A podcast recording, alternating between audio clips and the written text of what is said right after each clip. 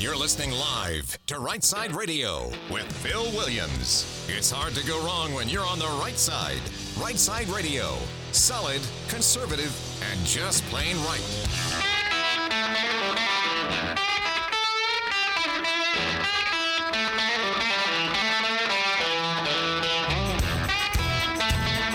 Alabama's syndicated news talk leader, Right Side Radio. Phil Williams here live in the Right Side studios for hour number three. We got the local, the state, the national, sometimes the international. And yeah, like the dude said, we cover down on all the issues solid, conservative, and just plain right. We'll go into the phones now. So we're in number three of the triple dipper for the day.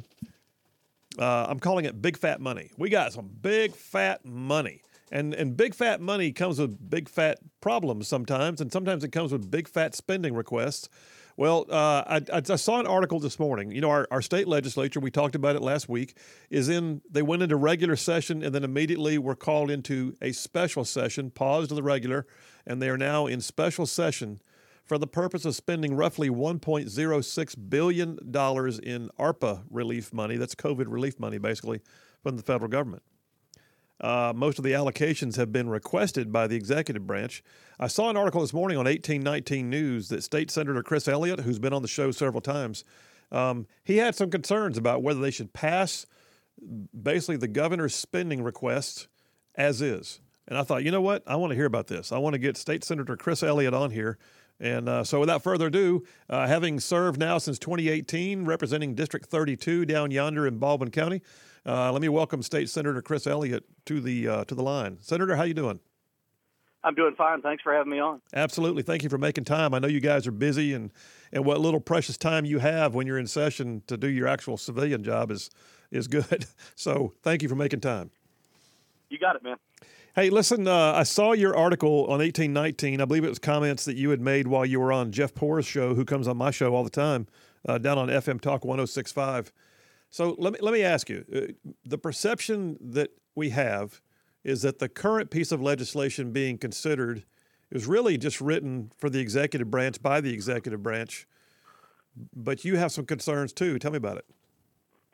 Well, I think that perception is unfortunately probably correct, and and if for no other reason, uh, you know, I, I offer as evidence of that the speed at which this is progressing. Right here's the plan: go pass it, and we'll all be home in time for supper. And and with what seems to be Phil, very very few, if any, types of uh, type of debate, uh, conversation, uh, or amendment in the House. I expect this bill uh, to pass the House of Representatives um, tomorrow. Uh, it's out of committee. There was only one dissenting vote in committee. Um, good conservative Arnold Mooney, who I know you know well, Absolutely. um, who um, who had some serious questions about it, and they kind of smiled at him and passed the bill. And I expect that to happen on the House floor tomorrow. And then it'll come to the Senate, where I think you do have some senators who are very interested in doing what they're supposed to do, which is legislating, um, which is questioning, which is trying to decide, hey, is this giant expenditure of uh, over a billion dollars inside of uh, a week or two here and uh, just a few, you know, five legislative days or so, is that necessarily a good thing? Um, and without any amendment uh, from the from the legislature, um, without any input from the people that you know that we represent, and I, I for one uh, say I don't think that's a good idea. I think we ought to slow this down. I think we ought to take some time. I think we ought to ask: Is it a good idea to give four hundred million dollars to ADEM after we've already given them two hundred and twenty-five million dollars? I think we need to look critically at how that first tranche of money's been spent. I mean, I think we need to look at additional broadband money and say, hey, have we actually connected anybody to the internet with the first, you know, couple of hundred million dollars we put out there? And if not, then do we need to follow that with another couple of hundred million dollars? What's, you know, is is it a good idea to give a hundred million dollars to an association, uh, the hospital association? Not saying hospitals don't deserve, it, but you got the association that you're going to give a hundred million dollars to. I mean, I don't know about you, but there are lots of small businesses and and uh, restaurateurs and others that had a hard time during COVID. Are we are we giving a you know a hundred million dollars to the um, Restaurant and Hospitality Association to distribute to their members? So there's a lot of questions I think a lot of us have, and uh, there doesn't appear to be an appetite to uh, to answer or even entertain those questions. At least not from what I've seen so far. My hope is next or this week as we get back in, it, leadership will be a little bit more understanding that we've got some members that have some questions and and um, and if we don't get reasonable answers to them, then you know there are options there, uh, as you well know, yeah. uh, to see if we can slow things down a well, bit. Well, let, let me jump in and, and, and say, uh, just the other night, I had the opportunity to be around a number uh, of your colleagues. Uh, and uh, apparently, your sentiments are shared by others in the Senate body, and um, and so, yeah, I mean, I, it, it's it's amazing to me that a billion dollars can fly through the legislature in a matter of days and and there's you know there's a certain number of days it has to take. You know you, you know that I'm, I'm, talking for the audience's benefit right now. There's a certain number of days it has to take.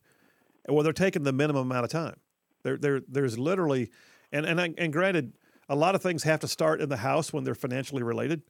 But the Senate is supposed to be the deliberative body. The Senate is where things do slow down, and I am very hopeful that y'all are going to come. Because I mean, you're right, Senator. I mean, it's Lord broadband. We are throwing money at broadband, and broadband's important.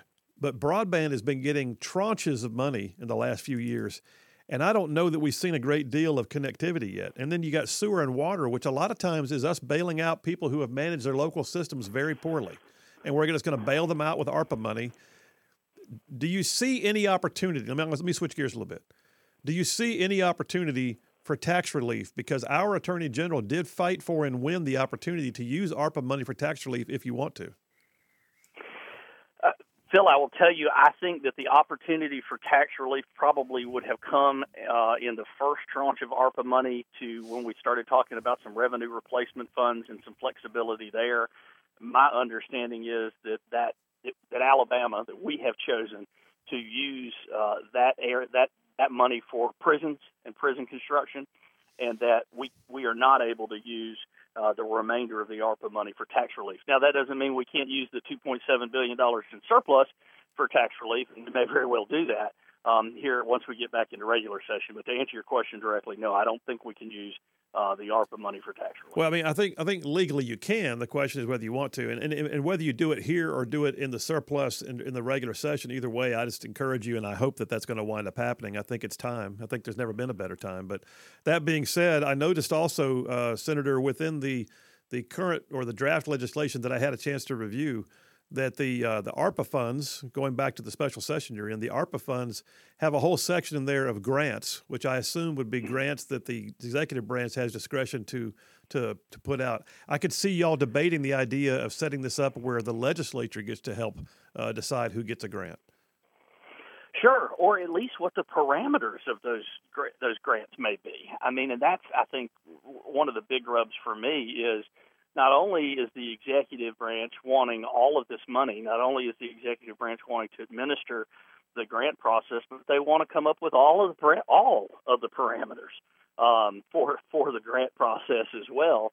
And that puts you know somebody like me in a in a in a rough spot because I look at what's happened with the first round of ADEM uh, grants, that $225 million, not a penny of which was spent in my district uh, yeah. the fastest growing one in the entire state, with more people uh, than than anywhere else moving in. I mean, we've got 8,000 people a year moving to Baldwin County, and the infrastructure needs um, that come with that are significant. And to your point, that's not because of a poorly uh, managed uh, system. It's simply because there are that many new people using the infrastructure, and oh, by the way, generating tax revenue for the state of Alabama, moving here on an annual basis.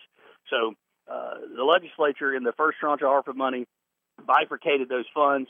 Some go to needy folks that are in financial need, but then another hundred million should go to these places that can that can match those grants and draw these dollars out. And that just unfortunately doesn't seem to be how ADEM has administered this grant. So I'm not really inclined to give them another four hundred million dollars without some assurances that that's going to be handled differently.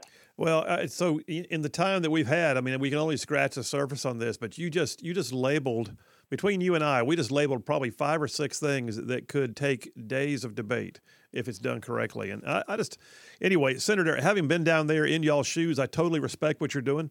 Uh, I know that the money is there; we got to spend it, uh, and uh, and this is a true function of government and y'all are a co-equal branch with the executive, and so I am really hoping that uh, you guys are going to have a chance to debate, to debate hard, and to make amendments that are, are substantive and maybe even better for, for the people of the state.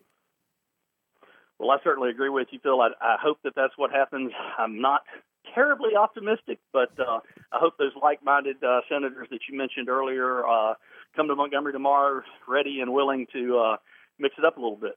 Well, I do too. I look forward to uh, having you or maybe some of your compadres back on to report later. So, hey, man, thanks for your time today. Appreciate you, Senator. You got it. Thanks, Phil. Uh, that was uh, State Senator Chris Elliott, uh, one of the more conservative members of the uh, of the state Senate, um, talking about his frustrations with the fact that we have a billion dollars, a billion with a B, extra money. It's just it's just like you know found money, and they got to find a place to put it. And I understand that they do. The the frustrating thing is the executive branch has told them where they want it. Now it's not uncommon. The governor sends over a budget, then the legislature is the one who has the power of the purse. Well, the legislature has the power of the purse here too. And there's things they can do, there's checks and balances they can put in place. There are um, perhaps better ways to spend it. I, I look at it right now and, and I think, you know, you could do some tax relief in here if you wanted to. You could you could say that the grants that are right now currently allowing the executive branch to just have a checkbook to give money to who they think is great. You could say, no, no, actually, the legislature will decide that. Or at the very least, you will set up a commission and the legislature will share the role with appointees of the executive branch. And then you got on top of that, it's got huge tranches of money for broadband. When does the private sector come in and start building something? How, how much do we have to pay? I mean, uh, when do you, do you, do you see government installing your power lines? When do we see the government getting out of having to pay every bit of establishing a broadband network? And then on top of that, you've got massive tranches of money in this that are proposed for sewer and water infrastructure, most of which is going to go to poorly run systems who have sewage coming up in people's yards, not because the people did something wrong, but because the system has been poorly maintained.